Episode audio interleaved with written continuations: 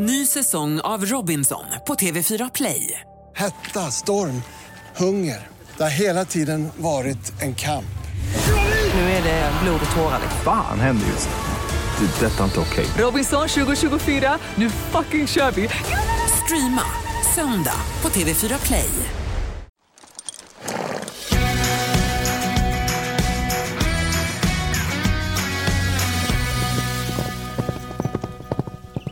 Vad vill du äta först? Nej.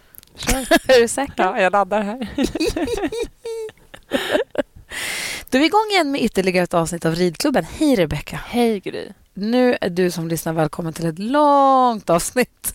Ja, alltså det, det skulle ju kunna bli så här varje avsnitt, men vi får ju nästan bryta med alla gäster för att Vi sa från början att inget avsnitt ska bli längre än 20 minuter. Och det, var, det var någon också som skrev tror jag inledningsvis att gud vad bra att det är lagom längd på dem. Nu är Ja. de så här längre och längre och längre. Vi pratade en timme med Marcus Westergren. ja, Eller? jo, en timme vart det. Så har du klippt bort lite grann kanske. Ja, exakt. Jag försökte hålla, trycka ner det lite så att säga. han var så himla trevlig. Han fortsatte bara svara på alla våra frågor. Så jag tror han, vi fortsatte prata hela vägen ut ur huset när han var där. Ja, Eller när vi träffade honom. För det, det finns så himla mycket man vill prata med honom om och så mycket som man, olika vinklar på allt. exakt. Ja, man skulle vilja prata om allt. Att hans tävlingssatsning till hans barn som rider, till den här stora gården de. Alltså det finns ju ja, oändligt. För. Marcus, Marcus Westergren är bror med Pontus Westergren. Ja. Och båda tävlar. Ja.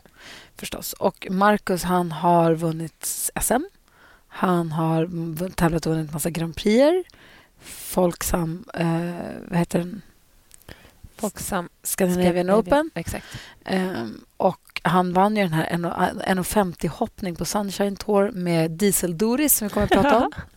Humblebee. The ugliest horse on the competition som ni kommer förstå vad vi menar när ni Ja. lyssnar vidare på när vi pratar med honom.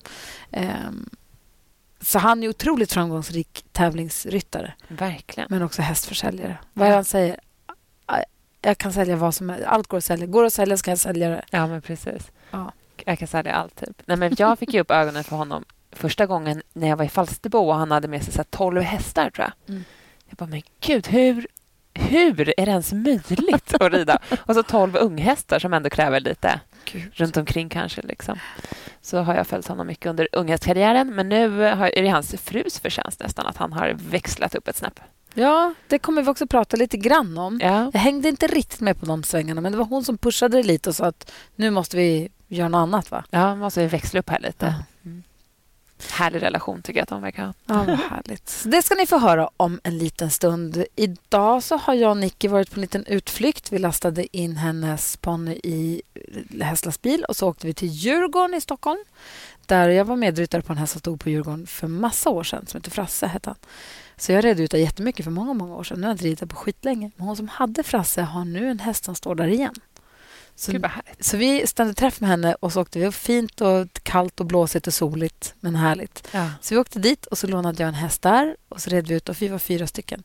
Och så red vi ut på Djurgården. Vilken dröm! Men alltså verkligen, man har tänkt så många gånger Ja. att man skulle vilja rida där någon gång. Red längs kanalerna, över broarna och galopperade på stigar i skogen. Och Det är så fint att det verkligen är preppat häststig. Och Ja. det, det var otroligt härligt var det faktiskt. Gud det, ja, man får komma på att man har man lastbil eller släp eller möjlighet och lite lätt lastade hästar. Man kan åka någon liten utflykt och rida ut tillsammans med rida ut i andra marker hemma.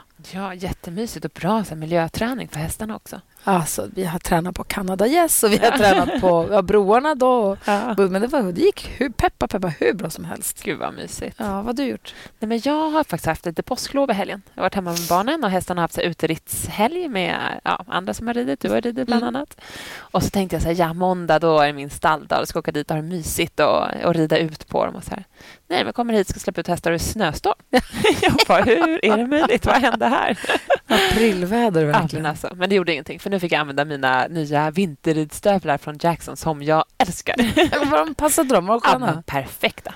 Och det är fodra läderstövlar. Titta på dem. Vi sitter i sadelkammaren nu. Läderstövlar Ja. med lurvfoder i. Ja, men de är så sköna. Jag vill gå i dem hela tiden. Och de har så snygg färg. Nej, de är jätte, jättefina. Jag älskar dem. ska man vara tydlig med. Jackson, ja, vi har samarbetat med Jackson under hela den här säsongen. Ja. Och de är med och sponsrar oss och det är vi skitglada för. Och vad Verkligen. fin hemsida de har. Mm, alltså, de har verkligen jättefina saker. Du smsade häromdagen bara Gud vad de hade fina grejer. Jag behöver det här och det här och det här. Jackson.se går man in på och tittar där. Och Jag vill verkligen slå ett slag för deras kompressionstights. Ja. Jag har haft ridtights sen förra året. Mm. Ett, var ett annat märke som var ganska, ganska tunna. Och jag vet att du också har haft problem att de åker ner lite grann om du ska hoppa med tights. Det känns som att de, de sitter kvar i sadeln och jag lättar. Nicky har också pratat om att uh, hon, att hon tycker att de, att hon liksom tappar, eller att de åker ner.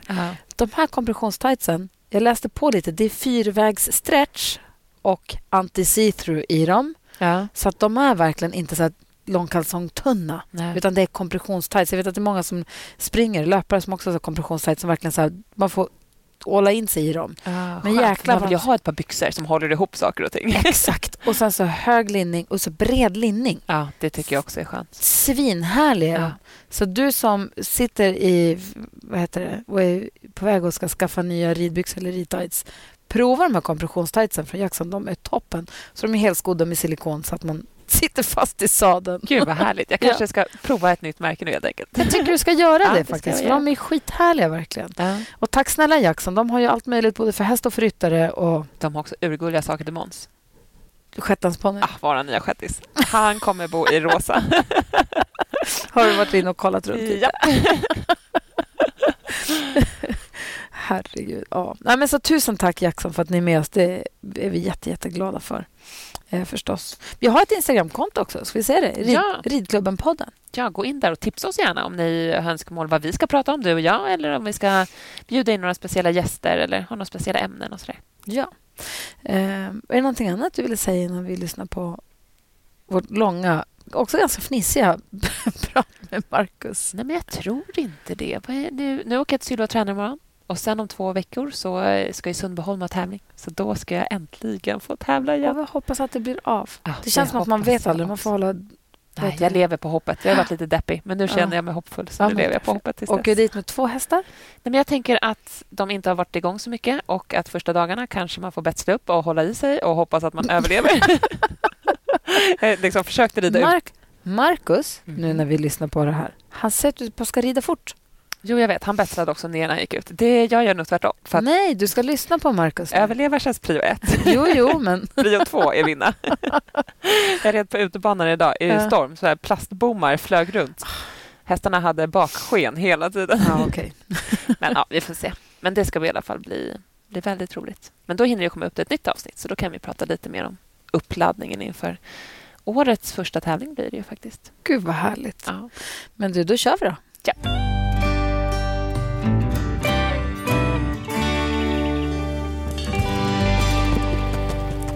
Han är ormrädd och dricker inte kaffe heller. Hej, Marcus. Hej! Välkommen till vår podcast. Tackar, tackar. Du säger att du är för osocial för att dricka kaffe eller röka. Vad menar du med det? Ja, jag vet faktiskt inte. Jag har bara inte lärt mig dricka det. Tycker inte om det. Men är du osocial? Det skulle jag väl inte påstå, men det är ett enkelt sätt att komma undan det. För du slår mig inte som en osocial person. Nej, jag försöker inte vara det. Jag försöker att säga hej och hälsa på alla jag kan och alltihopa sånt. Men det blir nog lite att ett bra sätt att komma undan. Är du lite ensam, var lite enstöring som trivs bäst för dig själv? Eller? Stick ut och Ja. rider för att slippa vara med folk. Kan vara så, ja. det har väl blivit så också att... Jag, nej, jag tycker om att... Jag har inga problem med att vara själv, om jag säger så. Nej. Har jag inte. Har du det? Nej, jo, eller... Nu när man har små barn så tycker jag att min drömkväll just nu är ju ensam hemma i soffan. Liksom. Men annars så älskar jag inte att vara själv. Men det, jag kan ju också tycka att det är härligt att vara i stallet en hel dag och själv bland hästarna, för då är man ju inte ensam. Liksom. Men jag har ju aldrig heller varit... Jag är också ofta den som somnar i soffan när man är på fest och sånt, för att jag är trött. Mm. Så det är inte jättekul. Efter klockan 22 då är Rebecka, hon har somnat någonstans. Ja, nästan det mysigaste, och det här tror jag vi har pratat om tidigare någon gång, och det händer lite för sällan, det är när man är i stallet och inte har en tid att passa. Jag tycker också nu när precis vintern har passerat och man har fått skynda sig för att det ska bli mörkt eller det är kallt eller man har tid med någon ridlektion eller träning eller man ska hem för man ska hinna äta Alltså alla de här... Att ha en tid att passa. Jag tycker att det är så himla tråkigt. Det är så otroligt skönt de här dagarna då man bara... Jaha, nej, men nu gör vi det här. Ja, nu har det gått åtta timmar och det är okej, det gör ingenting. No, det är väldigt sällan jag har dem. Men visst låter det ganska mysigt? Det gör det helt klart. Jag håller med dig fullständigt. Och så tänker man så här, ska jag gå hem nu? Nej, jag kanske stannar kvar och så sopar jag lite här eller smörjer lite på det där eller rengör den där vattenkoppen lite extra där eller vad det nu kan vara. Ja, jo. Jag har ju inte då det, utan det är allt annat som ska fixas och göras och flyttas och donas och ridas och allt det här. Hur ser din dag ut, din vardag ut? Sen tre år tillbaka så har den ändrats väldigt mycket. Som innan så började jag morgonen med att fodra stallet, eh, sko en häst, eh, äta lite frukost, börja rida. Men nu har det blivit lite annorlunda eftersom ja, sen kom ju coronan mitt upp i alltihopa. Så att, men då, hade vi, då anställde vi en ny kille som jobbar mer på gården, mer med det hela och gör då, går upp och fodrar på morgonen. För eftersom jag var bara hemma kanske måndagar, tisdagar och sen skulle man fixa någon annan som skötte då resten av veckan. Då var det väldigt svårt. Så när vi behållit det och jag börjar egentligen klockan åtta nu och börjar rida istället. Skönt. Mm, väldigt. Absolut. Absolut. Är det. Men skor du dina hästar själv? Ja. Är du utbildad hovslagare? Eller självlärd? Eller hur kommer det sig att du gör det här? Ja, det, det, ja, jag har gått hos en hovslagare Ja. väldigt länge. Jag tyckte det var roligt. Av olika skäl så var jag tvungen att ja, göra det, höll jag på att säga. Och eh, Vad, sen, vad, vad, vad, olika skäl? olika skäl. Det var, när jag var liten så ville jag ha en radiostyrd bil. Och eh, min far tyckte väl inte det var jättebra idé. Då sa jag, kom vi överens om att om jag betalar nästa två skoningar så kan jag få en radiostyrd bil. Och han satte sig väl mer eller min- mindre i bilen och åkte ner och köpte den där eh, radiostyrda bilen. För den kostade inte ens hälften så mycket av vad en skoning kostade då. Det var bara en liten radiostyrd bil, men jag hade inte en aning om vad skoningen kostar. Men idag är jag faktiskt glad över att jag gjorde det. För att då fick jag ju ändå... På något sätt så var jag tvungen att betala av det där och sa han, då får du lära dig att sko. Alltså, av alla svar i världen så hade jag inte gissat att det var en radiostyrd bil som började sko dina hästar. Nej. Men, Men det var det. Du fick ju lite skäll häromdagen av vår hovslagare för att Sansa hade tappat en sko. Och så fick han komma och slå på den. Och så sen han slut med armarna och sa hon har ju gått tappskokursen. Det är bara Mm. att slå på skon. Jo, jag, jag vet. Jag, kan, jag har gjort det. Men ett, så hittade jag inte skon. Fy. Och två, så hade hoven gått sönder ganska mycket Ja, på sidorna. Och jag tycker att det är läskigt att slå sömmen för högt upp. Då blir jag lite osäker. Spara alltid ett par skor. Ja, men jag vet. Jag har gjort det. Men och så just, lägger man en tejpbit om och man skriver på HF, höger, vänster och Exakt. sen kan du bara lägga tillbaka den. Men henne, hon har lyckats tappa bakskor nu, så nu är alla bakskor. Så jag måste, den här omgången måste jag spara bakskorna.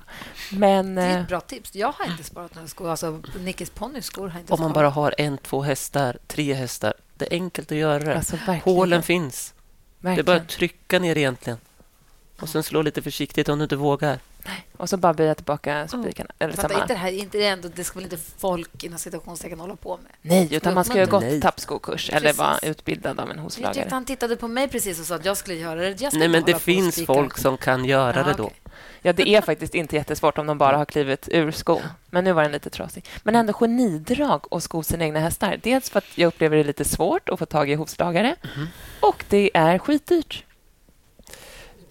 All, allting kostar pengar och framförallt om du ska ha någonting som är bra. Jag har försökt flera gånger att låta folk sko mina hästar, alltihopa. Men vi är människor. Vi gör fel. Och jag kan rätta till det nästa dag. Om jag ser, fasiken det där såg inte 100% ut. Då kan jag göra om det om ja, några dagar när jag ser att det inte funkar. Eller den vart inte 100% rak och det har hänt, kanske händer en, två gånger om året. Då är jag inte riktigt nöjd med det. Då kan jag göra om det. Men om det är någon som tar, gör det, den har inte den intresset av att det ska bli bra. Den gör det som jobb. Våra jobb kanske inte blir 100% varje gång. För att vi har inte den ja, intresse, intresse ska vi säga. För vi är människor till slut så tröttnar vi bara på att vi kanske har en dålig dag. Och jag ska inte säga att det händer, men vi är fortfarande människor och det händer. Att det är Den här någonting. barfotatrenden är ingenting du hakar på? Ibland så låter jag dem gå barfota. Tappar de skorna, jag vet att de har gått fyra veckor med skor så de har tillräckligt att gå på, absolut. Inga problem. Men varför, varför kan man inte låta sina hästar gå barfota? Om jag tänker om det är folk nu ute i Sverige som tänker så här, ah, barfota, det är lite smart och det blir lite billigare kanske och så. Vissa hästar kan göra det, absolut. Vissa hästar har för dålig hovväggar så de sliter ner hovarna och då blir de jämfota. Och vet jag om att det är en häst som har bra hovväggar då kanske jag låter den gå utan ett par dagar. Jag är inte sån som måste direkt slå på skon eller säga att eller så får jag rida i ridhuset. Inga problem. Men ska jag ut i skogen och kanske gå på lite knuggliga, steniga vägar det gör ont att gå barfota då. Det vet ni själva. Mm, sommarfötter. Liksom. I slutet på sommaren, helt okej. Okay. Början på sommaren, inte så skönt. Men inte heller det som funkar. Vissa hästar har ju dåliga hovväggar. Jag har en häst som kan trampa av sig skon. Hon kan knappt gå därefter. Nej. Sen är det vissa som de bryr sig inte ens om de gör det. Man höll på att säga, men jag ska prata om mig själv i jag-form kanske. Jag känner ju dig bäst som tävlingsryttare. Men hur, vad jag skulle säga, du tävlar ju massor. Mm. Vi ska prata också om utomlands och hemma och sånt. Men i, som jag förstod det så är din huvudsakliga egentligen sysselsättning, rent ekonomiskt i alla fall, är inte uppfödning då, men in, alltså att du rider upp och säljer. Alltså hästförsäljning egentligen. Ja. Men du föder inte upp egna hästar längre utan köper in? Ja, jag köper in dem. De är typ två, tre, fyra, fem år? Ett, två, tre, fyra, fem. Ah. Sex, sju, åtta. det beror helt och hållet på vad det är. Det, du måste hålla på med allt. Ja. Om vi går tillbaka eh, tiden, då gjorde vi allt. Vi hade ju lösdrift, hästar på lösdrift, vi red in hästar, vi red till hästar, vi sålde hästar på provision och allt det här gav lite grann för att kunna få det. Vi hade hästar med till Falsterbo. Jag catchride, eh, var catchrider för att börja rida på tävling för att få det att funka ekonomiskt. Och du måste då göra alltihopa mm. för att få det att funka. Och det, det, går inte på det sättet. Eller om man ska hålla på på lite högre nivå, då funkar det inte. Du måste koncentrera dig på lite smalare väg då. Så då har du relativt unga hästar som du tränar och tävlar och sen säljer vidare? Ja. Vad, om du rider så pass många olika hästar, ja. i vilken utsträckning skulle du säga att du som ryttare måste anpassa dig efter hästen och i vilken utsträckning måste hästarna lära sig att anpassa sig efter dig så att du formar dem enligt din form? Någonstans så möts du på vägen. Man ser det väldigt tydligt på eh, ja, väldigt många ryttare som kanske har fyra, fem hästar. Du kan knappt se skillnad på dem. För alla ser likadana ut. Alla går med huvudet på ett speciellt sätt. De vill ha sina hästar precis så. Men mm, ja, Peder har vi ju perfekt. Han har sina hästar. De, efter ett tag så ser de ju väldigt kortsnabba galoppen så han är ju perfekt på det. Och få dem till sin fördel. Är det. Så att vi är ju olika på det hela. Och jag kanske inte har kommit så långt så jag har bara såna som ser ut likadana. Man kan säga att det där är en Marcus häst, det ser jag därför att... Nej, det är inte, inte så är det inte längre eftersom jag har de väldigt unga och tar in dem. Mm. Nu har det blivit lite mer att vi köper lite äldre hästar, kan välja dem lite mera. Men annars är det det du föder upp. Vissa är stora, vissa är små, vissa är väldigt fula, vissa är väldigt snygga. Så jag, har, jag har inga problem med att, att sitta på en ful häst, bara den kan hoppa. Mm. Nej, men för du var jag tränade hos oss på Gustavsberg för Peter Markner för ett tag sedan. Ja. Och det känns ju som att du har ett brett spann av olika hästar. Ja. Astrid, som du brukar kalla för den tjocka flygande humlan eller något sånt. Mm, Diesel-Doris. Diesel-Doris. Hon går ju inte under namnet vacker häst. Nej. Men hon har ju någonting som inte många andra hästar hon har. Levererar. Ja, men alltså verkligen. Det är, mm. Ibland när du hoppar och så hoppar du så otroligt högt hela tiden och då tänker jag så här, det här går jag inte. hoppar inte så högt. Hoppar inte så högt? Är du galen? det beror på vad man jämför med. Jag försöker inte hoppa så högt. Men någon gång höjer vi upp, absolut. Men det är inte högt vi hoppar. Men beskriv dieseldoris för den som inte vet vad vi pratar om för häst. Vi kan, eh, jag var nere i Spanien och tävlade och eh, jag kommer in i ja, baren, eller vad man ska säga. Och Där sitter hela landslaget för juniorer och young rider för England. Och En av tjejerna ställer sig upp och så pekar på mig. There is the guy with the ugliest horse on this show. Nej. Nej! Och du hon... hällde en öl över henne? Nej, nej, nej Då nej, hoppas jag att du slog henne dagen efter. Det gjorde jag inte. Jag lyfte på hatten ungefär och sa ja, det stämmer väl. Men då har hon ändå stuckit ut också. Hon, hon ändå... vann ju sen de största klasserna där. Så att mm. Man kan ju säga att jag bryr mig inte så mycket om vad jag sitter på riktigt, bara de levererar. Ja. Det är det jag går på. Skatta bäst som skrattar sist. Ja.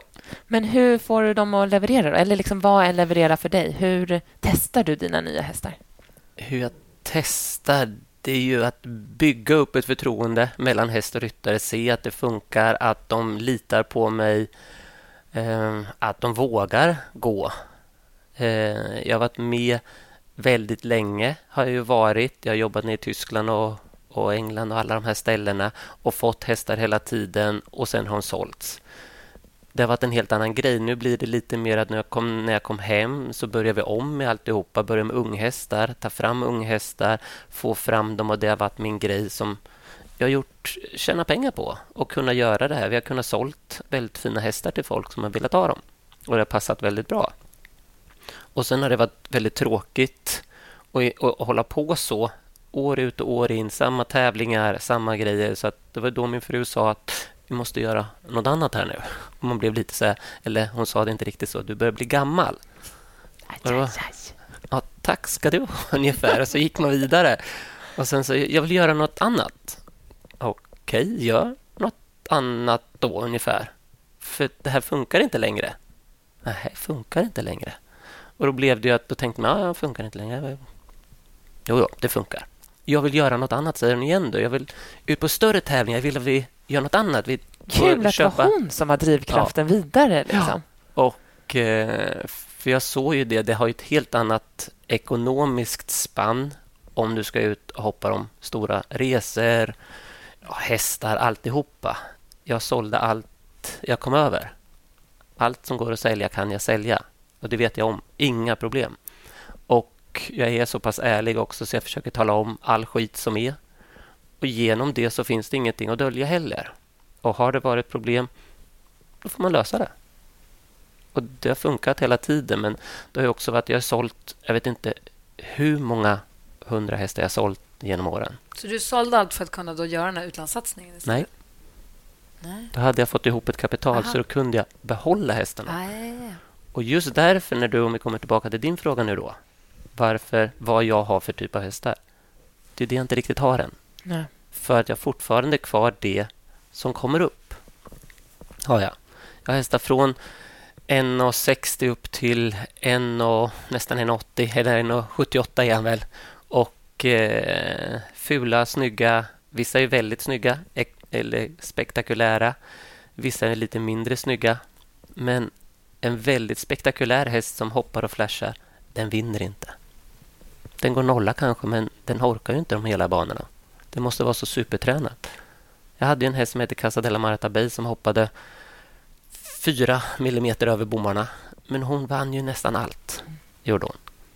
Och hon var ju snygg, men hon var bara 1,62-63 stor. Var hon.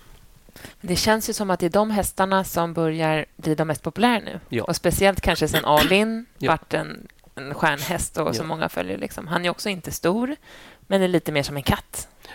Gå tillbaka några år så hade vi en travare som var världens bästa häst. Chappeloop. Han var ju halvtravare. Några år, ganska många år. jo, men han var ju 1,58. ja, ja, visst. Ja. Så det började ju redan då, mm. har det varit.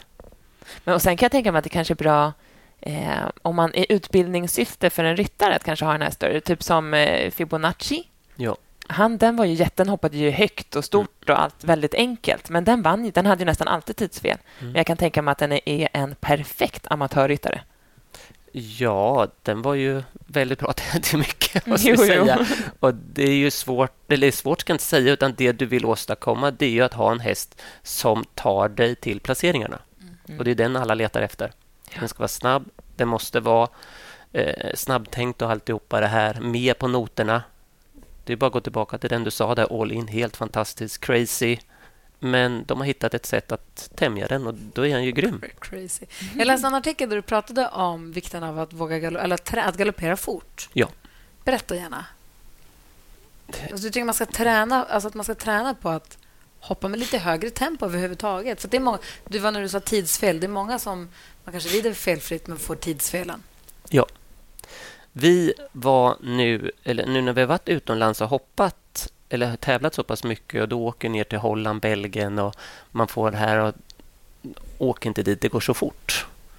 Och eh, det... När man tycker man lägger tyglarna och galopperar en långsida, då kanske det går fort. Men om du lägger tyglarna och så lägger du på en liten pisk på rumpan, då går det ännu fortare. Så kanske du smackar lite till och så sparkar du lite också. Och så kommer ett hinder. Det är så du rider mot sista hindret. Det är ettan, tvåan, trean. Gud, för handsvett bara du säger. det, det, det, är nog få som... Eh, det, det, det, piss på rumpan är väl fel att säga, men det är ett exempel på Ja, alltså hur ni på ska liksom få... Det går full fart vad hästen kan springa. Och Sen ska du då hoppa ett hinder på slutet. Och Vi sitter då med och hoppar för det mesta i ett väldigt kontrollerat tempo. Vad är kontroll egentligen? Är Jag beskriv det. Vad är kontroll för dig? jag har ju fått det på många olika sätt, men jag tycker Peter Marknad har beskrivit det väldigt bra. Kontroll, det är när du kan ha fullt ös och du kan samla ihop din häst med bara enkla tyg, eller enk, bara rätta upp dig. Då har du kontroll. Kontroll är inte att sitta och köra eller sitta och, och trimma ihop din häst på att böja på den. Det är inte kontroll. Det är då, ja, det är ju kontroll också. Men du har inte, det är inte den kontrollen du vill ha Det är inte den man behöver. man inte behöver, tävla. nej. Kontroll, det är när du kör en Formel 1-bil i full fart. Då har du kontroll på någonting. Men du fixar svängen. Ja, Du klarar chikanen. ja det är inga problem. Men skulle du köra en Formel 1-bil inne i stan i 50 kilometer, det skulle nästan alla klara av. Behöver inte växla eller någonting. Du kör på ettan rakt igenom. Då har du ingen kontroll. Då är det bara behagligt. Men hur ska man hitta den balansen då, så att det inte blir att man bara flårider och skenar runt, helt, skenar omkring okontrollerat och hoppar över hindren så att det blir farligt, men man vill ändå hitta det där högre tempo. Träna. Okej. Husrida? Nej, eh, jag, hade, eh, jag funderade lite själv på det hela på våra ponnysar. Eh, vi var ju ute och lekte väldigt mycket indian och cowboy. Och vi vann hyfsat mycket tävlingar. Och det gick väl full fart och det fanns väl inte direkt någon stil över det hela. Men det var väl det som var lite grejen utav det. Vi vann ju. Det var ingen som kommenterade någon stil då. Var det inte. Utan vi hade ju kontroll på hästarna. De visste precis vad vi ville, vi, vart vi skulle. Och då är det ett enkelt sätt att få kontroll. För du gör det naturligt. Är det. Ja, och det gör man ju kanske inte på samma sätt idag när man är ung. Nej. Dels för att det inte finns samma... Kanske gör det fortfarande. Men ni bor på en Nej, gård men jag ute i skogen. och funderar på vad vi egentligen vad det är vi kommer fram till då. Att för, som det är nu, jag uppfattar, jag som då red mycket på, alltså för, på 80-talet, när jag, Mm. då var det som du säger, det var det här tjosan hejsan, armbågarna ut och så Ja. skena på och hoppa på sniskan. Och vi Mm. skenade ju in på banan för att hälsa på domaren. Och sken, alltså det var ju ett Mm. helt annat. Liksom. Ja. Galopperade in och ut på banan och sånt, för det var tufft. Ryggad och drog iväg i galopp och sånt. Så man Ja, inte kan... Första gången Gry var med mig på tävling nu, på 2000-talet. Ja. Rebecka, varför går inte den där andra människan ut från banan? Nej. Bara, nej alltså man är två på banan Hon bara, nej, nej, nej, det går inte. Tänk om hon musik när man rider. Det är så mycket som är konstigt som jag håller på att försöka vänja mig vid. Men där, och då uppfattar jag att hela liksom, träningsupplägget nu att det är så mycket mer kontrollerat. Andra typen av kontroll då, att det är kontrollerat och det är, man tränar mycket, man tränar mycket lugnare, kanske mer organiserat och mer genomtänkta övningar och så där än vad jag upplevde att vi gjorde då, som jag minns det i alla fall. Men jag tänkte att det var till det bättre, både för hästarna och för ryttarna. Mm. Säger du att, jag, att det, är det fel? Då? Det behöver jag inte säga. Vi har ju gått, ve- utvecklingen har ju gått åt olika håll. Vissa grejer har blivit betydligt mycket bättre. Vissa grejer har blivit sämre, kan jag inte säga på något sätt. Utan det har, vi har ju två, om vi tar som du sa, två ryttare på banan. Det, är väldigt, det blir ändå en lugn grej. Det går snabbare, behöver inte gå in och ut på det sättet. Du har kommit in, det blir inget stress. Som du sa precis, man kommer in full fart, man racear runt. Man har en liten tid att ja, få det lugnt, sansat. Hästarna Man får blir... visa hindren. Det är också helt sjukt. Det var absolut förbjudet. Ja, det var det vad faktiskt. kul. Det kan jag hålla Det fick med man om. inte göra. Så man fick rida förbi så där lite fint. och- Mörka. Ja. Och gjorde man det för osnyggt då kunde man bli uppkallad till domaren och sa Nej. papp, papp, papp, man får Ja. inte visa hindren. Nu när går du, folk du fram med säger det så kommer jag och- faktiskt ihåg det. Ja. Då är det ändå lite bättre nu, skulle jag säga. För häst, till hästarnas del ja, så är det lite bättre. Ja. och oftast för ryttaren. För inte till 97 procent så är det ryttaren som är rädd för den där oxen. med den där Ja. stora grinden i. Så är det också. Så kan det nog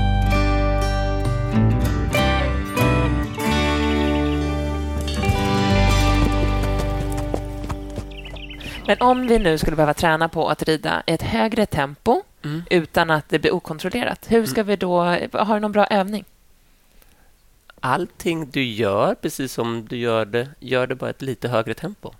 Flytta, böj, rid framåt, bakåt, vänd, vrid. Men bara ett lite högre tempo. Ju mer du stretchar på ditt tempo, efter ett tag blir det naturligt att göra det och rida lite fortare. Oftast är det att det går för fort. Ja, det kanske det gör, men du måste galoppera. För det är 22 meter här emellan. Man kan inte rida normala sex galoppsprång på det. Speciellt inte om det ligger på 1,20-1,30. Då är det normala fem galoppsprång. Ja, men det känns så bra. Ja, det kanske inte ska kännas så bra då. Då får du ändra på någonting. Det känns bra, men du vinner inte. Nej, exakt. Och det är det att de som tränar för mig, jag vill ju egentligen att de ska kunna komma ut och få placeringar. Är det. Om de kommer ifrån mig, de har gjort en bra övning, de har gjort alla linjer som de ska. De har hoppat ettan, tvåan, trean, fyran och fått de distanserna som det ska vara emellan. Och det kanske inte kändes 100 procent, men de kommer sen till tävlingen och de kommer runt på ett hyfsat bra sätt. Om ni tittar på väldigt många, så när de kommer på tävlingar så kommer de i ett undertempo på första, den klättrar över hindret.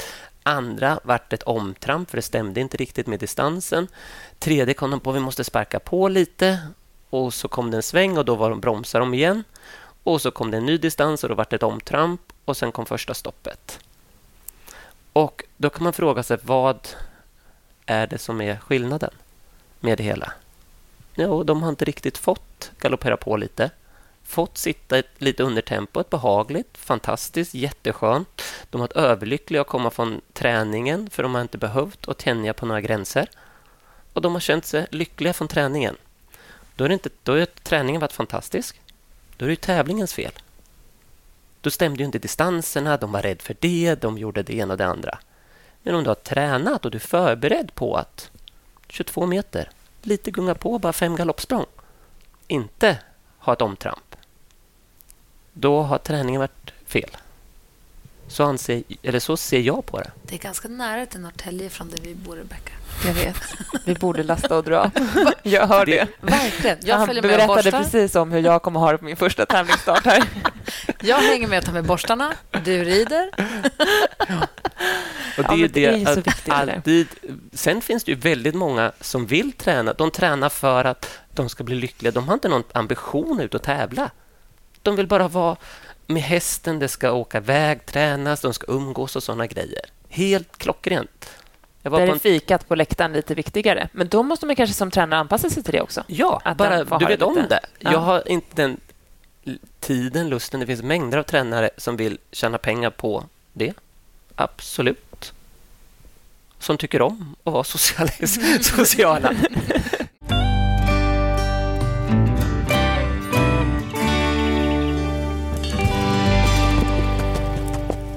Jag är egentligen väldigt hård som tränare för att det går inte att vara hur mesig som helst. Och de som klarar av det, jag nu tycker ändå ett väldigt bra... Eh, ja, min son då som tävlar och hoppar Hur och gammal är rider. han nu? Han är 12, blir 13 här i år. Och inte ridit jättemycket, men han har varit, fått gå den hårda skolan, höll jag på att säga. Det stämmer inte heller, men jag är väldigt noga med vad som ska göras, att han har det tempot han ska ha. Eh, försöker få honom att lära sig att jobba hästarna och inte bara åka med. Och det måste göras. Det går inte att göra något halvdant. Och jag ser ju också att det är en utveckling.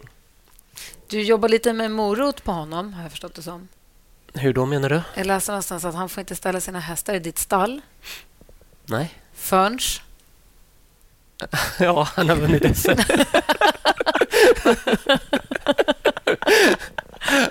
Och det har jag ju gjort nu.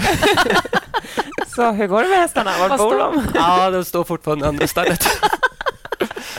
Det är det. Det är väl också att det är väl fullt där nere och det är inte riktigt... Eh, de, de passar bättre upp i andra stallet. Gör de. Men hur gör man där ändå om man har barn som rider? Om man vill pusha dem lite utan att ta död på intresset? Har du några bra tips? Eller hur gör du liksom för att han ändå ska tycka att det är jag kul? ska inte säga, utan jag har en fantastisk fru som är väldigt eh, stöttande och, eh, och gulligull och duttidutt och, och så med dem. Så att det, nej, det är hon inte heller, det är fel att säga, men hon är bra på det att ändå motivera dem, hålla igång dem och såna här grejer. Men hon är- känns också sträng, Lena, din fru. Eh, Men på ett så härligt och Ja. äh, tydligt sätt. ja, men jag, har, jag har spanat in er ibland er relation liksom, när du rider. Och Då kan ju hon ibland så stoppa dig lite i en träning och bara Hörru, inte, du är för ivrig med ditt överliv. Du måste hejda dig lite. Ja, jag måste ju också ha någon som påpekar, som vi går tillbaka, vi människor, vi gör fel hela tiden. Vi sätter oss i våra egna fel. Min bästa tränare, det är den spegeln som vi har på väggen. Är det. Och det kan nog nästan alla se sig, se sig själv i att du går inte förbi en spegel eller ett skyltfönster och tittar på dig själv. Det finns ingen som gör det. Utan det är någonting att titta på. Och alltid är det någonting, någon frisyr som ska ändras eller något klädesplagg som ska rättas till. Och när de rider förbi den där spegeln, då sträcker de på sig. Och så går det en halv långsida och så hade de sjunkit ihop igen. Kommer du fram till spegeln igen och så sträcker du upp dig. Men det är det där som är skillnaden på om du gör någonting åt det. Ser jag, jäklar min skänkel är ju lite långt bak. Det går ju inte. Vad, vad, vad har hänt? Då måste du riktigt vara fa- fast vid den där skänkeln får inte flytta på sig. Jag, jag kände det här nu i vinter, så jag har haft lite att mina skänklar har åkt bak. Och Jag kan inte svara på varför. Men nu har jag verkligen jobbat på att ha dem på plats igen. För jag brukar ha en stadig skänkel. Jag vet att jag har haft det. Och det är sådana här grejer du hela tiden får träna på. Det är ju det jag försöker göra med mina elever också. Små grejer som måste... Det är ingen som jobbar med exakt grejer. Petimetrar och sådana här grejer. Det, det, det, jag har väl inte kommit dit än. Men sen saker och ting måste ju bara funka. Men jag tänker att alla borde ha en Lena på läktaren i alla fall. Ja, Och Det känns också härligt, den relationen ni har, tycker jag. mycket. Att det känns som att det är så här respekt och kärlek. och Det är härligt. Liksom, och Mm. att ni kan säga saker till varandra utan att det tas på fel sätt. Men då tänker jag också på dina barn. Att Jag kan ju tänka mig att hon är ändå ganska hård mot dem också, fast kanske på det här respektfulla, kärleksfulla sättet. Tänk om Stefan ska komma upp på läktaren och bara... Åh, du, Rebecka, herregud! ska du höja handen lite? Ja, ja, ska jag komma till dig nästa gång du står med ditt fiskespö och vevar med fel hand? Nej, det väl, vi har hittat ett sätt att arbeta på. Vi lägger oss i och inte i varandras grejer och såna här grejer. Det är klart vi lägger oss i och så, men jag har ändå en, en poäng med det jag försöker att träna. Det finns ett upplägg eftersom jag har samma upplägg med oftast med mina hästar som jag har med mina elever. Ibland så kanske det inte riktigt funkar för man har en speciell tävling, ska göra något, måste jobba lite, eh, ja, lite mer tekniskt. För man kanske med unghästarna ska till Falsterbo eller Elmia eller någonting, då kanske man har satt upp en bana som är lite för teknisk. Med att det är väldigt mycket fram och bak, bara för att känna att de funkar. Och det kanske man inte kan göra med var och en. Men då kanske man får sänka istället börja där med dem.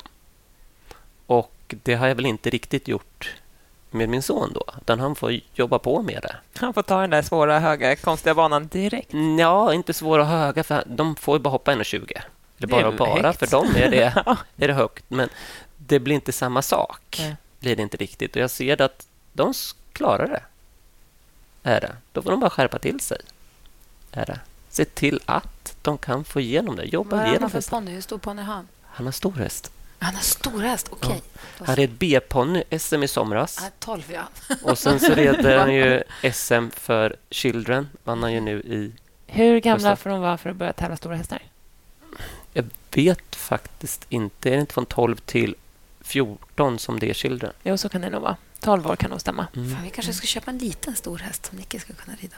Det är Mm. bara att ta salsa. är det så att det är... Nej, han har ju växt så väldigt mycket nu på sistone Ja. så det blivit helt... Men sen har han en D-ponny också Ja, okej. som är också grym. Så han har ju... Sen har vi, vi försökt ju leta hästar till honom och det har väl inte gått riktigt så som vi hade tänkt oss. För varje gång man har hittat någonting så men det där har vi ju stallet hemma. Det där finns ju. Det Men hur där. många hästar rider han? Jag är ju mamma till en 11-åring som har en ponny. Mm. Så jag bara funderar på, jag bara, det är nyfiken på, men hur många, hur många hästar rider han om dagen? Mm, tre, fyra Hur hinner han med det? efter skolan. Inte varje dag. Men då gör han ingenting annat i stallet och bara rider han. Då bara rider han. Men Ja. sen har han ju sina... Ja, jobbar han lite i stallet på helgerna. Mm. Mockar sina boxar och så på helgerna. Sen går, har han fotboll vissa dagar, på tisdagar. Och eh, lite matcher och så. Nu har det ju inte blivit någonting Nej. genom det vi går igenom här allihopa. Mm. Men annars så har han. Jag satt och funderade på det där. Du får klippa bort det här sen om du blir för flum eller ut, om jag är helt ute och cyklar. Men jag funderar lite grann på det där med för att när man har en om man har en dotter som har en ponny. Mm. Jag hade någon teori som jag snickrade ihop själv här hemma någon eftermiddag. Att om killar börjar rida Mm. så blir man så glad att en kille rider att man vill uppmuntra honom och bara nej, men du behöver inte borsta och mocka och sopa. Skit i det där. Bara kul att du rider. Bara rid. Och så kommer de och så rider de och så drar de hem och bara, bara liksom plocka russinen ur kakan. Nu vill jag inte säga så att umgås med hästen och göra allt det andra är också russin. Jag tycker det är mysigt att rykta och mocka och dona och göra allt det andra också. Men medan om man har en dotter eller det är en tjej som rider, då blir det så att du ska minsann visa att du, att du är intresserad av det här. Kom ihåg att det är en häst och också mocka, borsta, putsa, dona. Alltså att man lägger det... Att det är en genusfråga lite grann hur man uppmuntrar en kille som rider och respektive en tjej som rider. Det är väl... Eller? Jag kan inte... Jag vet inte hur man uppmuntrar. Det måste ju också vara ett intresse från dem. Ja, ja. Det, det är ju så. Har de intresse för någonting annat, då är det väldigt svårt att få det. Nu har jag lyckligtvis fått Karl-Hugo att... För han var ju med mig nere i Spanien på, på lov och såna grejer, så han fått suttit och rida bland alla de andra. Suttit och skrittat fram hästarna åt mig. Och han har ju varit, blivit inspirerad av det. Så de har ju fått vara med väldigt mycket. Många kan också tröttna på det. Det gör inte han. Han står vid framhoppningen, tittar på hur de rider fram. Eh, som i... Eh, vi var faktiskt igår, så tittar både Lena och jag på varandra, eller så tittar de på mig och säger är det här verkligen vår son? Han har städat sitt skåp idag. Han har smort, smörjt alla sina grejer. Han har putsat alla, eller gjort allting som ska göras. Det var ju bra. Men sen så tänkte man så här, annars så får han väldigt mycket serverat, absolut, för att kunna rida de här hästarna. Lena gör ordning hästarna åt honom. Eh, kanske longera fram dem och lite såna här grejer för att det inte ska bli för mycket. För det gäller ju att om vi nu ska försöka satsa lite på honom, att han har lite hästar också då. Jag tycker bara det är intressant. Ja, det är ändå en liksom, smal balansgång där. Som Jo. ni säger, att de ska ha ett eget intresse. Och ska Jo. man satsa, då kräver ju Mm. det såklart en extra växel. Jag har en Liksom. annan ponnymamma i stallet. Vi är där ofta samtidigt. Och så när vi hjälper våra döttrar att göra ordning hästarna eller man mockar när de rider eller någonting. Mm. Vi kan nästan så här titta på varandra och bara så här, Gud, vi curlar sönder dem. Eller "Ah, vi gör minsann allt åt dem. Vi bäddar upp allting åt dem. Men jag tror att det är bara för att det är tjejer. Eller jag Ja. vet inte. Jag är definitivt inte någon som curlar. Nej, nej, det tror jag inte. Är det. Jag säger bara lös problemet. Ja. Ja. Är det. Och eh, Lena curlar gärna och det är väl jättebra så. Fast curlar, man hjälper ju till. Mm. För att det, för måste, det är tungt, det är med, tufft. med hästar så måste du curla lite. Det går inte annars. ja, man måste Nej, man hjälpas måste ju- åt. Exakt. Snarare. Dygnet har ju bara ett visst antal timmar. Alltså, så är det ju. Vi fick ju cykla till stallet eller Ja. åka buss till stallet och såna här grejer för mamma och pappa jobbade och det var, det var inte något märkvärdigt. Nej. Men jag tror också så länge man inte tar saker för givet. Jag Ja. tror att när man kommer över den gränsen, Ja. att då är det inte kanske sunt längre. Mm. Eh, Vill han åka man- iväg med sina kompisar, ta bussen och åk då. Ja. Är det. Nej, men det tror jag också är viktigt. Så det är fan... Lös det. Ja. Vi har fått in en lyssnarfråga. Och Det här är lite kul, för att jag har ju jobbat och hjälpt till lite på Sundbyholm och det är egentligen så vi har träffats från början. Mm. Eh, och då... Först så vill jag verkligen lyfta fram att Markus är typ en av alla ryttare som kommer in när vi håller på att bygga om och hjälper oss. Alltså, Alltså, en av få. Han är den Ja, ja. enda. Typ den enda. Jag tror att kanske Niklas Arvidsson har kommit in någon gång också. Men Marcus han kommer alltid, han studsar in över läktaren och så springer och frågar kan jag hjälpa till att bära någonting. Och det är väldigt härligt. Men då också en gång så satt jag vid insläppet. Då kommer Marcus in och så bara eh, Jo, du Rebecka, vad är det för bedömning? Då kommer han in där till en 1,45 hoppning. Jag vet inte vad det är för bedömning. Och det tycker jag är härligt. Det känns väldigt avspänt. Men också hur, hur blir man så avspänd när man kommer in? Liksom? De flesta är ju nervösa när de ska gå in på en Det in på önskar jag banan, att jag liksom. också var. Ja, det kanske Alltså, du du är. önskar att du var det? Mm. Ja. Jag gör det. Är det ofta du kommer in på banan och inte riktigt vet vad, vilket som är det sista hindret? Och vilken... Aldrig, Nej. aldrig. Det vet jag inte. Eller det, det är fel- fel att säga också. Det har hänt att jag inte har kunnat gått banan för det har varit för många banor när man är utomlands och sådana grejer. Att man får hoppa upp, gå igenom banan lite snabbt.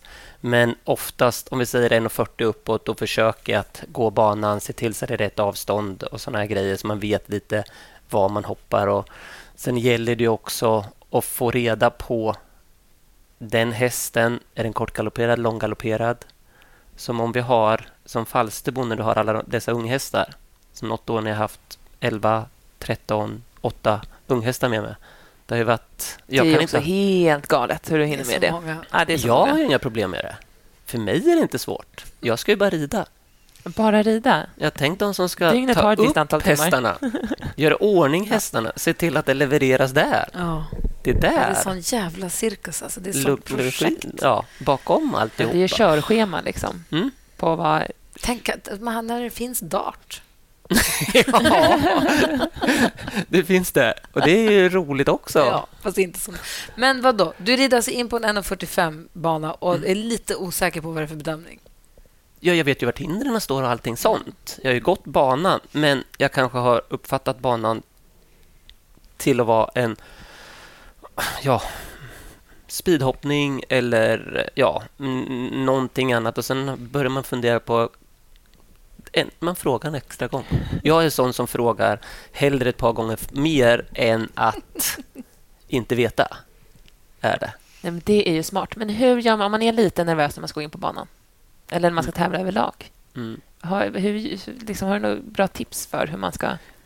tror faktiskt att varje människa är olika på att hitta ett sätt att komma runt sitt nervösa beteende. Ha någon ritual, höll jag på att säga, men ha någonting hur du går igenom dig själv. För vad är det jag är nervös för? Är det att glömma bort banan eller är det situationen jag har hamnat i? Hitta något sätt att... Jag har svårt att sätta mig in i det eftersom jag inte blir, blir inte nervös. Är det inte? Nej, men och sen, eh, nervös är inte alltid negativt. Nej. För mig är det nästan positivt att bli Ja. lite nervös för att jag är lite slow annars. Så Vad jag blir var, nästan det lite... var ju det jag sa. Jag önskar att jag var lite mer nervös. Alltså jag försöker tänka, jag är ju, när jag jobbar som programledare så är jag ju aldrig nervös. Alltså gå ut på sommarkrysset på Gröna Lund eller leda en Grammisgala från Globen. Inga problem. Nej. Jag tror jag skulle kunna leda Oscarsgalan utan att vara nervös, det minsta. Däremot, vi red ju klubbtävling. Var det två år sedan? Klubbtävling, 90 Ja. centimeter på en lånad ridskolehäst. Ah, så jag var så nervös. Alltså, att tävla med hästarna har alltid varit mitt nervösaste i livet. Mm. När man står utanför ridhuset och ska gå in och de säger att nästa startnummer är och så vet man att det är mitt nummer. Det är så att jag, jag red den här eh, kändishoppningen i Globen. Det var innan Nicky fanns. Det här är ju massa år sedan. Det var första året det var, tror jag. Mm. Jag står den där gången, ryttargången och väntar ska rida in i fullsatt Globen. Det är som en dröm från när jag var liten. Det här var en barndomsdröm. Och jag kände inte mina armar. Jag hade ingen känsel i armarna. Jag bara, här. Det går... Det, aha. Rev ett hinder gjorde jag. Det var så Ah. synd. Men det gick så bra i övrigt. Jag tror det var så här 90 eller en meter. Jag kommer inte ihåg. Men det var, helt- det jag var så nervös. Och jag vet inte heller vad det är man är nervös för. Men det är väl det att, det att det finns liksom bara en, en chans. Det är väl det. Jag skulle nog säga att om jag är är programledare, det om det jag kommer in och bara... finns. Va? Jag har aldrig gjort en dålig runda i hela mitt liv. Va? Hur menar du? Jag kan inte komma ihåg det. Nej, de försvinner. De försvinner. Det där är också genialiskt. Ja. Så där Nöjdare. Ja. men för det där upplever jag också att det kanske är om man tränar eller nåt att det är ofta så här poängteras vad man inte ska göra. Mm. Och det där är verkligen inte så bra, att man hela tiden pratar om det dåliga. Mm. Och där har jag verkligen försökt att träna på de senaste åren. Att det dåliga, det försöker jag glömma bort direkt. Och så tänker man istället så här, okej, nästa gång du ska rida på fem starka dit. Mm. Så ska jag göra. Men För att befästa du det istället för... Det där har vi många gånger diskussioner om. Om du har ett mattetest, går du igenom bara de rätta svaren då? Nej. Nej. Då går du igenom bara de grejerna du hade fel på. Ja. För har du gjort någonting bra, då har du egentligen klarat det. ja. Då behöver du inte ändra på det. Eller? Nej. Det vill man göra likadant nästa gång. det är om du gör likadant. Och det gör vi ju med hästarna. Och då måste du ju mata in det i dig och egentligen höra då att det där är fel. Ändra på det. Ja. Eller? Jo, jo Och då så är det kan ju. du Men man inte- känner ju oftast när det inte varit så bra. Och då tänker man att så där tänker jag inte göra en gång till. Då är det bra. Ja. Om du gör det, då är det fantastiskt. För det är många som inte ens känner det. Vilken Det är- kanske inte heller jag gör. Eller känner jag det inte så vet jag oftast inte om det. Nej. Men jag tänker om det blir uppenbart att jag säger okej, här fick jag fem och en halv. Ja, då jag måste ju ändra att Mm. antingen rida på fem lite mer fram eller Mm. en halv halt och sex. Mm. Eller typ, gud vad dåligt jag red ur den här svängen. Ja. Det behöver jag göra bättre nästa gång. För att jag känner att det inte varit en bra distans eller att jag tappar galoppen eller vad det nu kan vara. Men det har en poäng. Om jag inte känner vad som inte är bra, då kan jag inte förändra det. Nej. Vilken är din go-to-ritt? Nu känner jag att nu måste jag gå till mitt happy place. Så den här, den, den här ritten. Får man säga att det har varit många? Ja, gud ja.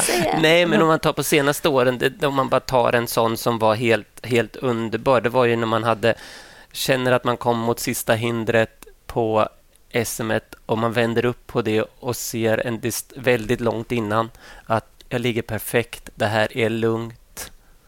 Jag måste Hur bara långt innan kan du känna att du ligger perfekt? Alldeles för långt. Vadå för långt? Hur menar du? Det är min största nackdel. Vadå då? Att jag ser distansen på evigheters avstånd. Men hur är det möjligt?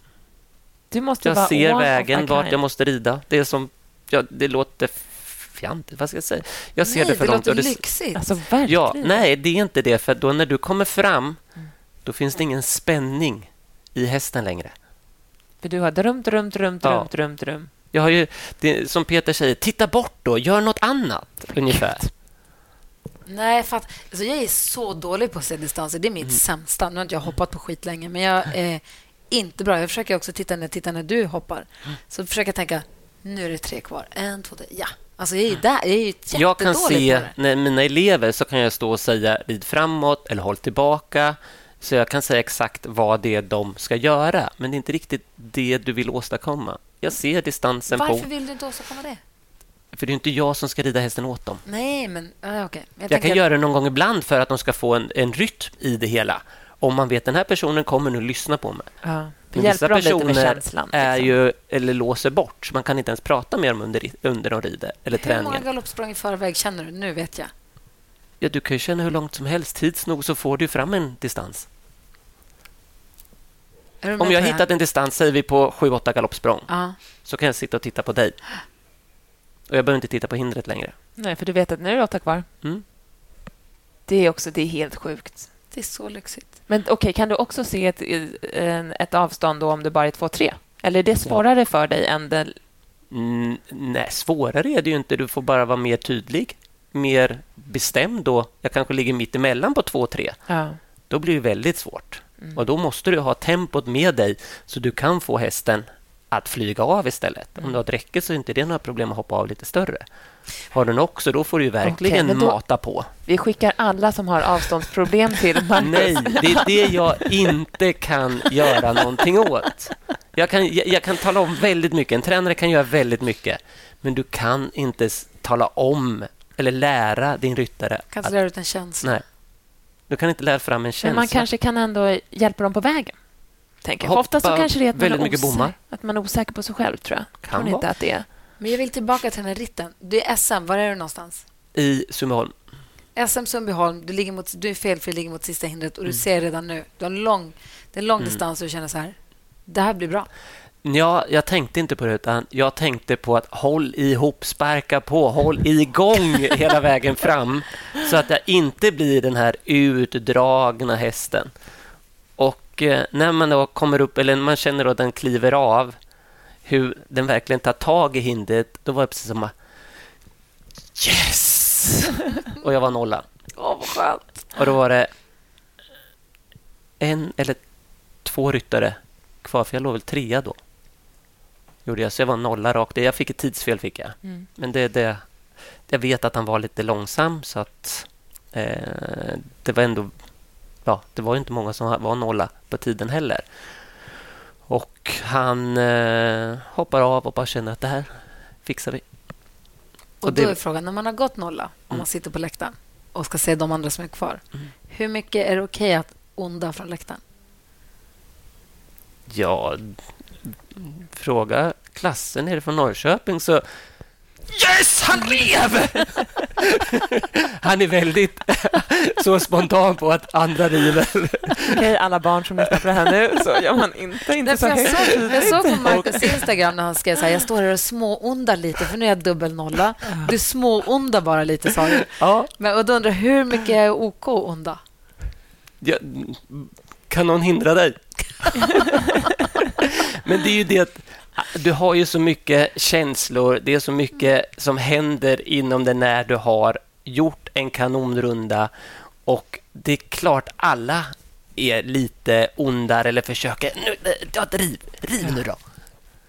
Eller den där eh, som de brukar säga ju det här går så bra, titta hur lugnt och fint det går, det är mjukt, det är bara, den hoppar jättestadigt.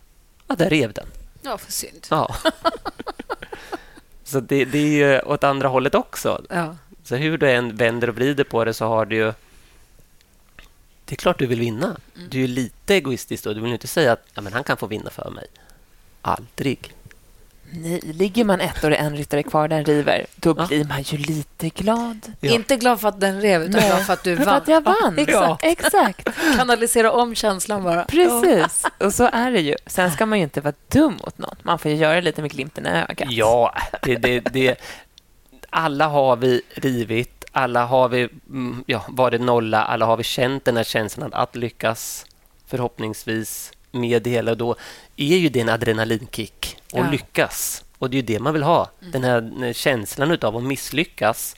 Den är inte jätterolig, så det är klart du försöker få fram en känsla där du lyckas. Och då blir det lite att onda eller... Du vill ju inte skada någon och det är inte det det handlar om. Utan det handlar om att de ska ner en bom. Nästa gång kanske de får vinna för jag rev. Ja, exakt.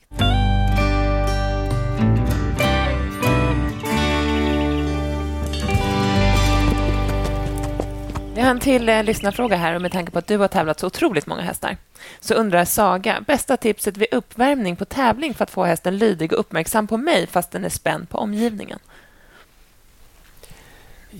Ja, det handlar ju lite om erfarenhet och se vad det är den är spänd för.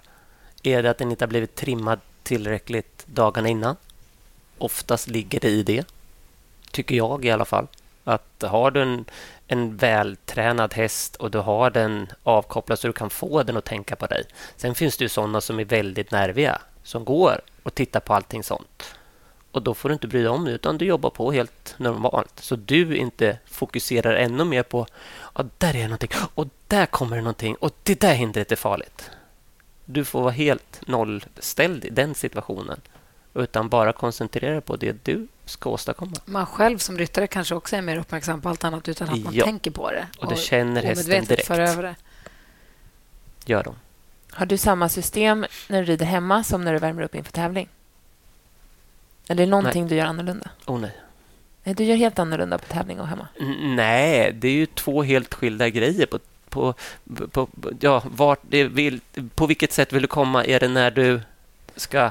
Nej, men när du värmer upp inför en hoppträning hemma kanske, eller när du värmer upp inför en tävling? Ja, nej, då är det nog lite olika. Ja. Är det.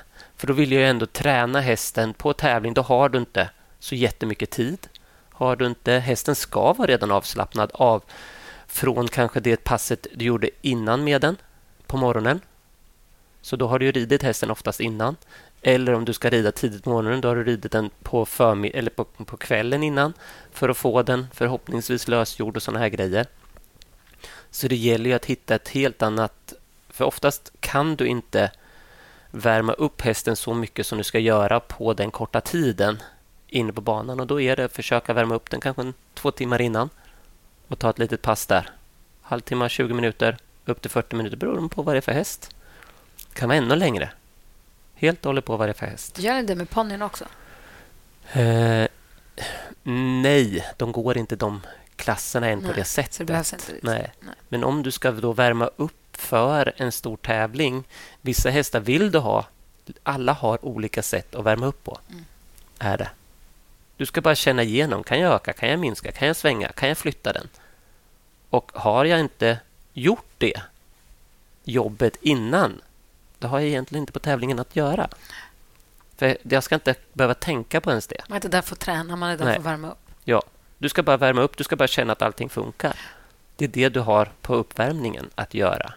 Och Då gäller det att vara extra kritisk mot dig själv och säga jag fick inte igenom halvhalten dagen innan. Då får jag vara lite mer bestämd.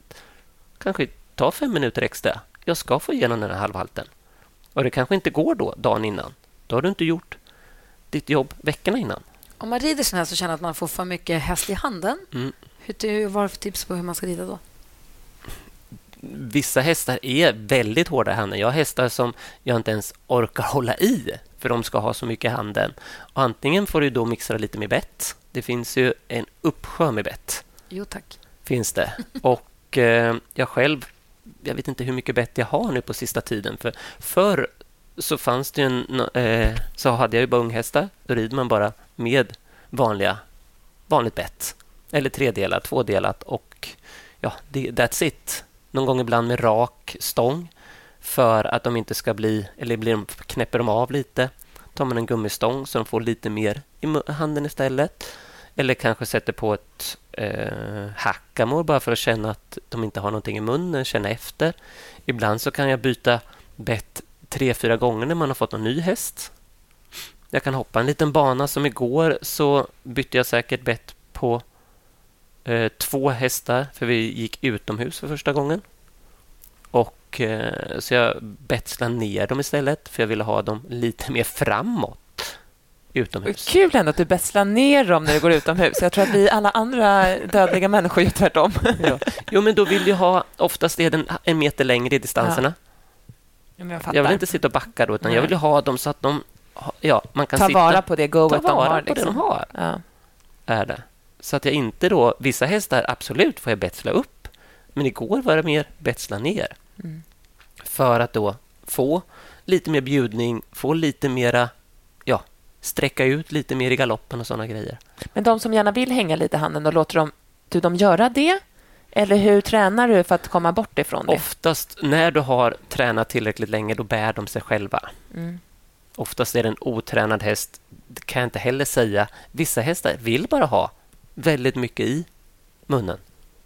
Och vissa hästar vill inte ha någonting. Är det.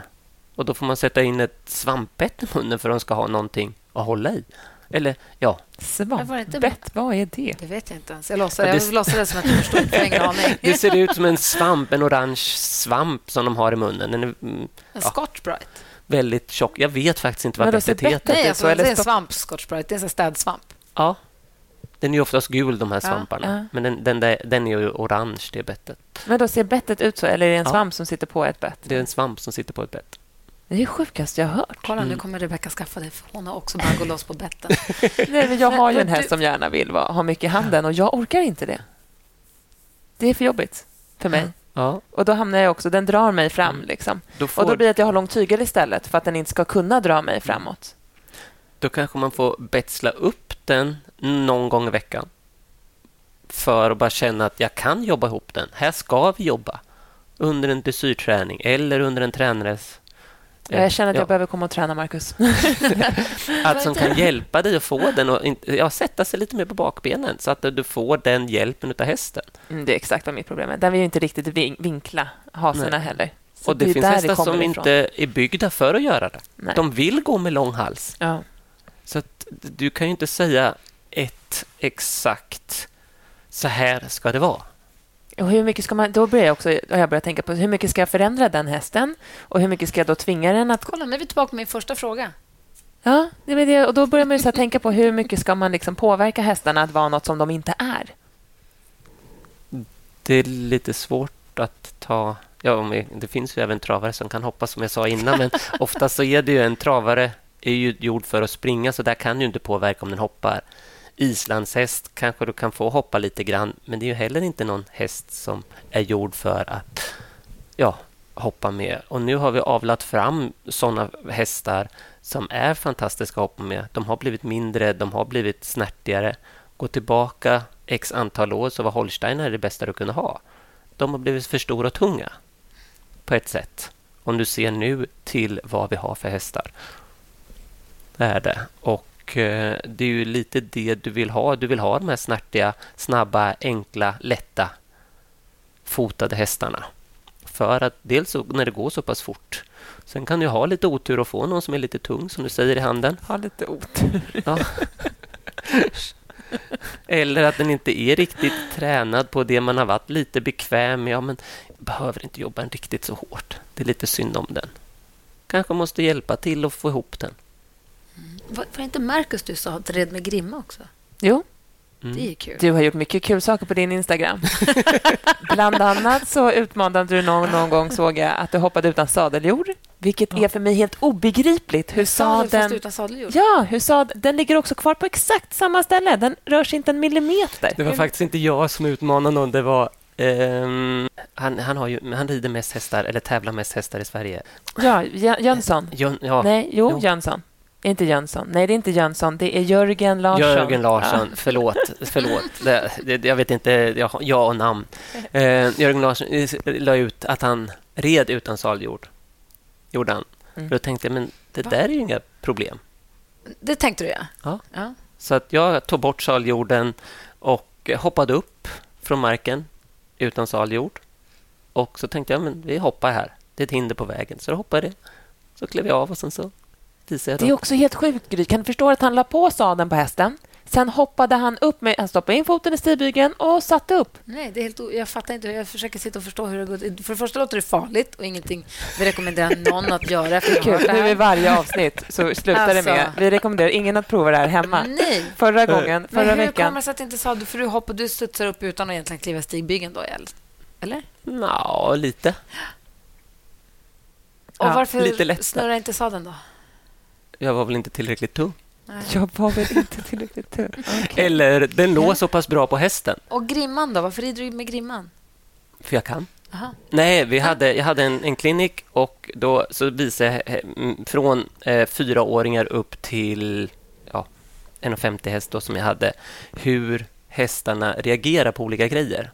Och Då hade jag en sexåring som de frågade så, är det inte svårt att hålla den på den volten när du hoppar den här klockan? Och jag säger, det, är, det är inte riktigt... Det, måste du inte dra mycket i, dit du ska?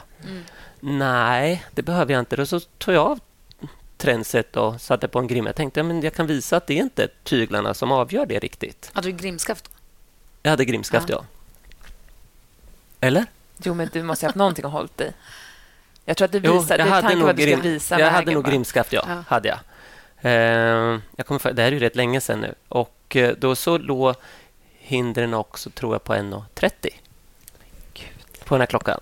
Och eh, jag skuttade runt och i grimma. Och det är inte riktigt det som... Vi ska rekommendera någon att Nej, göra. det, det är det inte. Men det är inte tyglen, utan det är ju att hästen ska få ett förtroende för dig att gå dit, dit du vill. Mm. Är det. Och den var ju supersnabb, supersmidig häst att göra det på. Och det gör du bara på en häst du känner riktigt väl. Ja, de jag vet är så lydiga som jag vill ha dem, absolut. Har inga problem att göra med. För det är inte Men- riktigt där det hänger. Vad tar du med dig nu från det här mötet? Men ganska mycket. Ett, jag vill komma och träna, så vi måste boka in något i kalendern. Eh, två, så tar jag med mig att jag, in, att jag ska försöka eh, vad ska jag säga, ta fram det bästa av hästarna efter deras förutsättningar, eftersom de är. Liksom. Att, som Neo till exempel, han är lite större, lite grövre. Han är lite mer, vill ha mer i handen, lite längre. Att man kanske låter honom vara lite så, men ändå försöker jobba med hans kvickhet och få honom snabb och snärtig. Och, för det viktigaste är ändå att han vill vara felfri och följa med mig så snabbt som möjligt genom banan.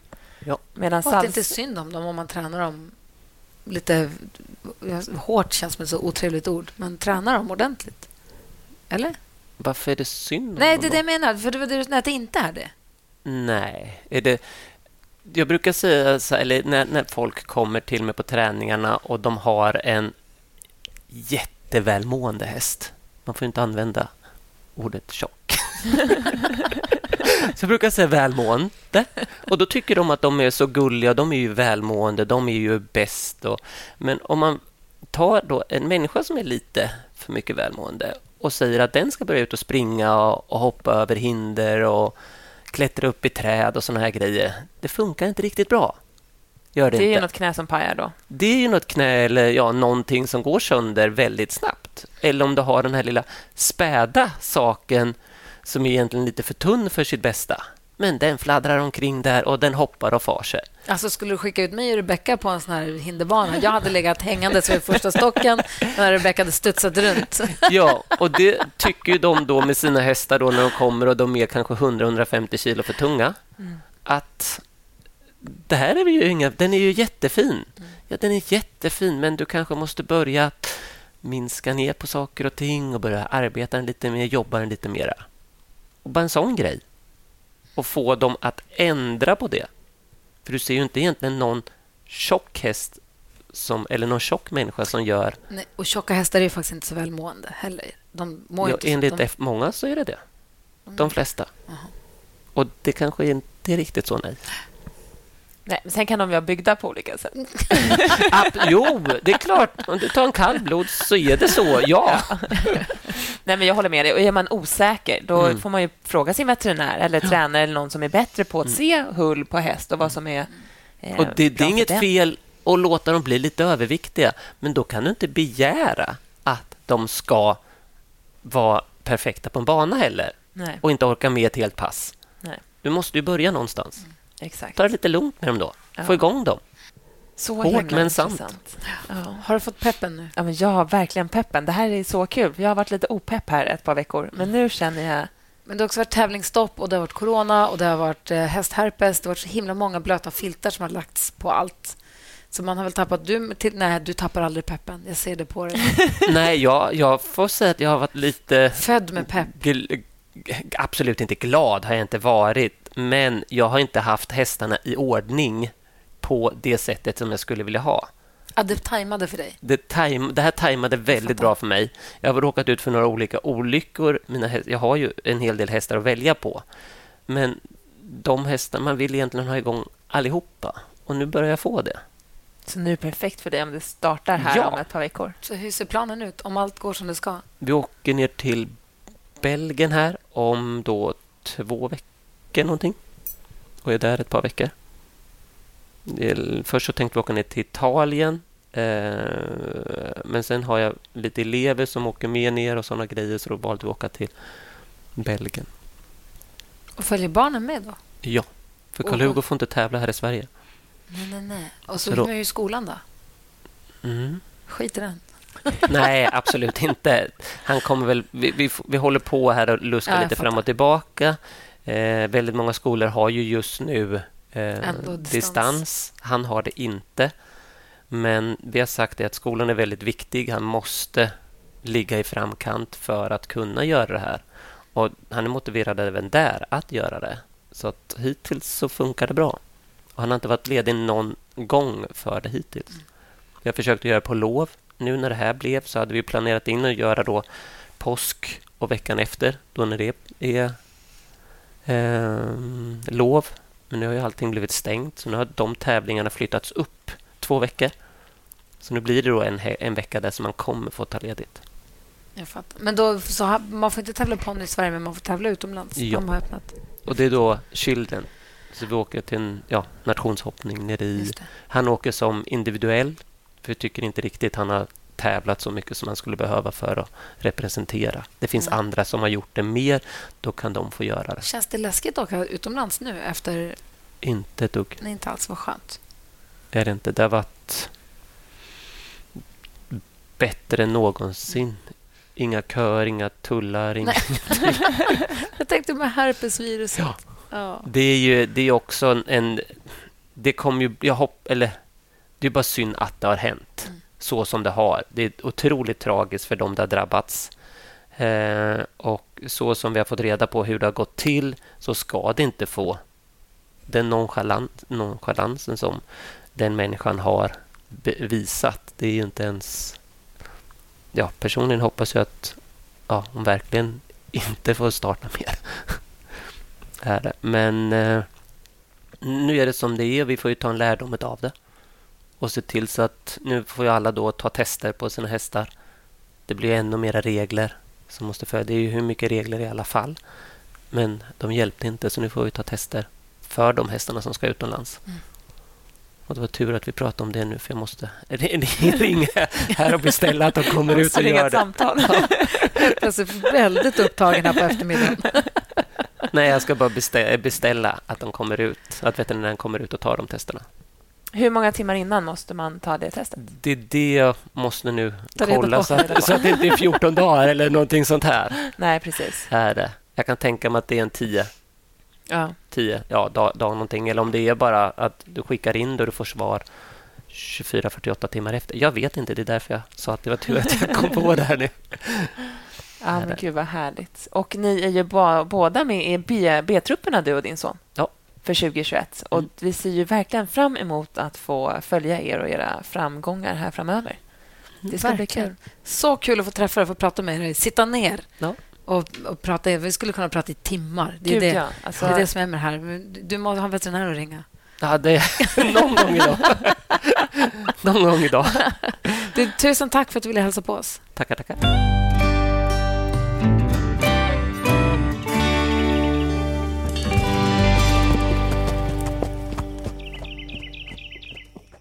Ny säsong av Robinson på TV4 Play. Hetta, storm, hunger. Det har hela tiden varit en kamp.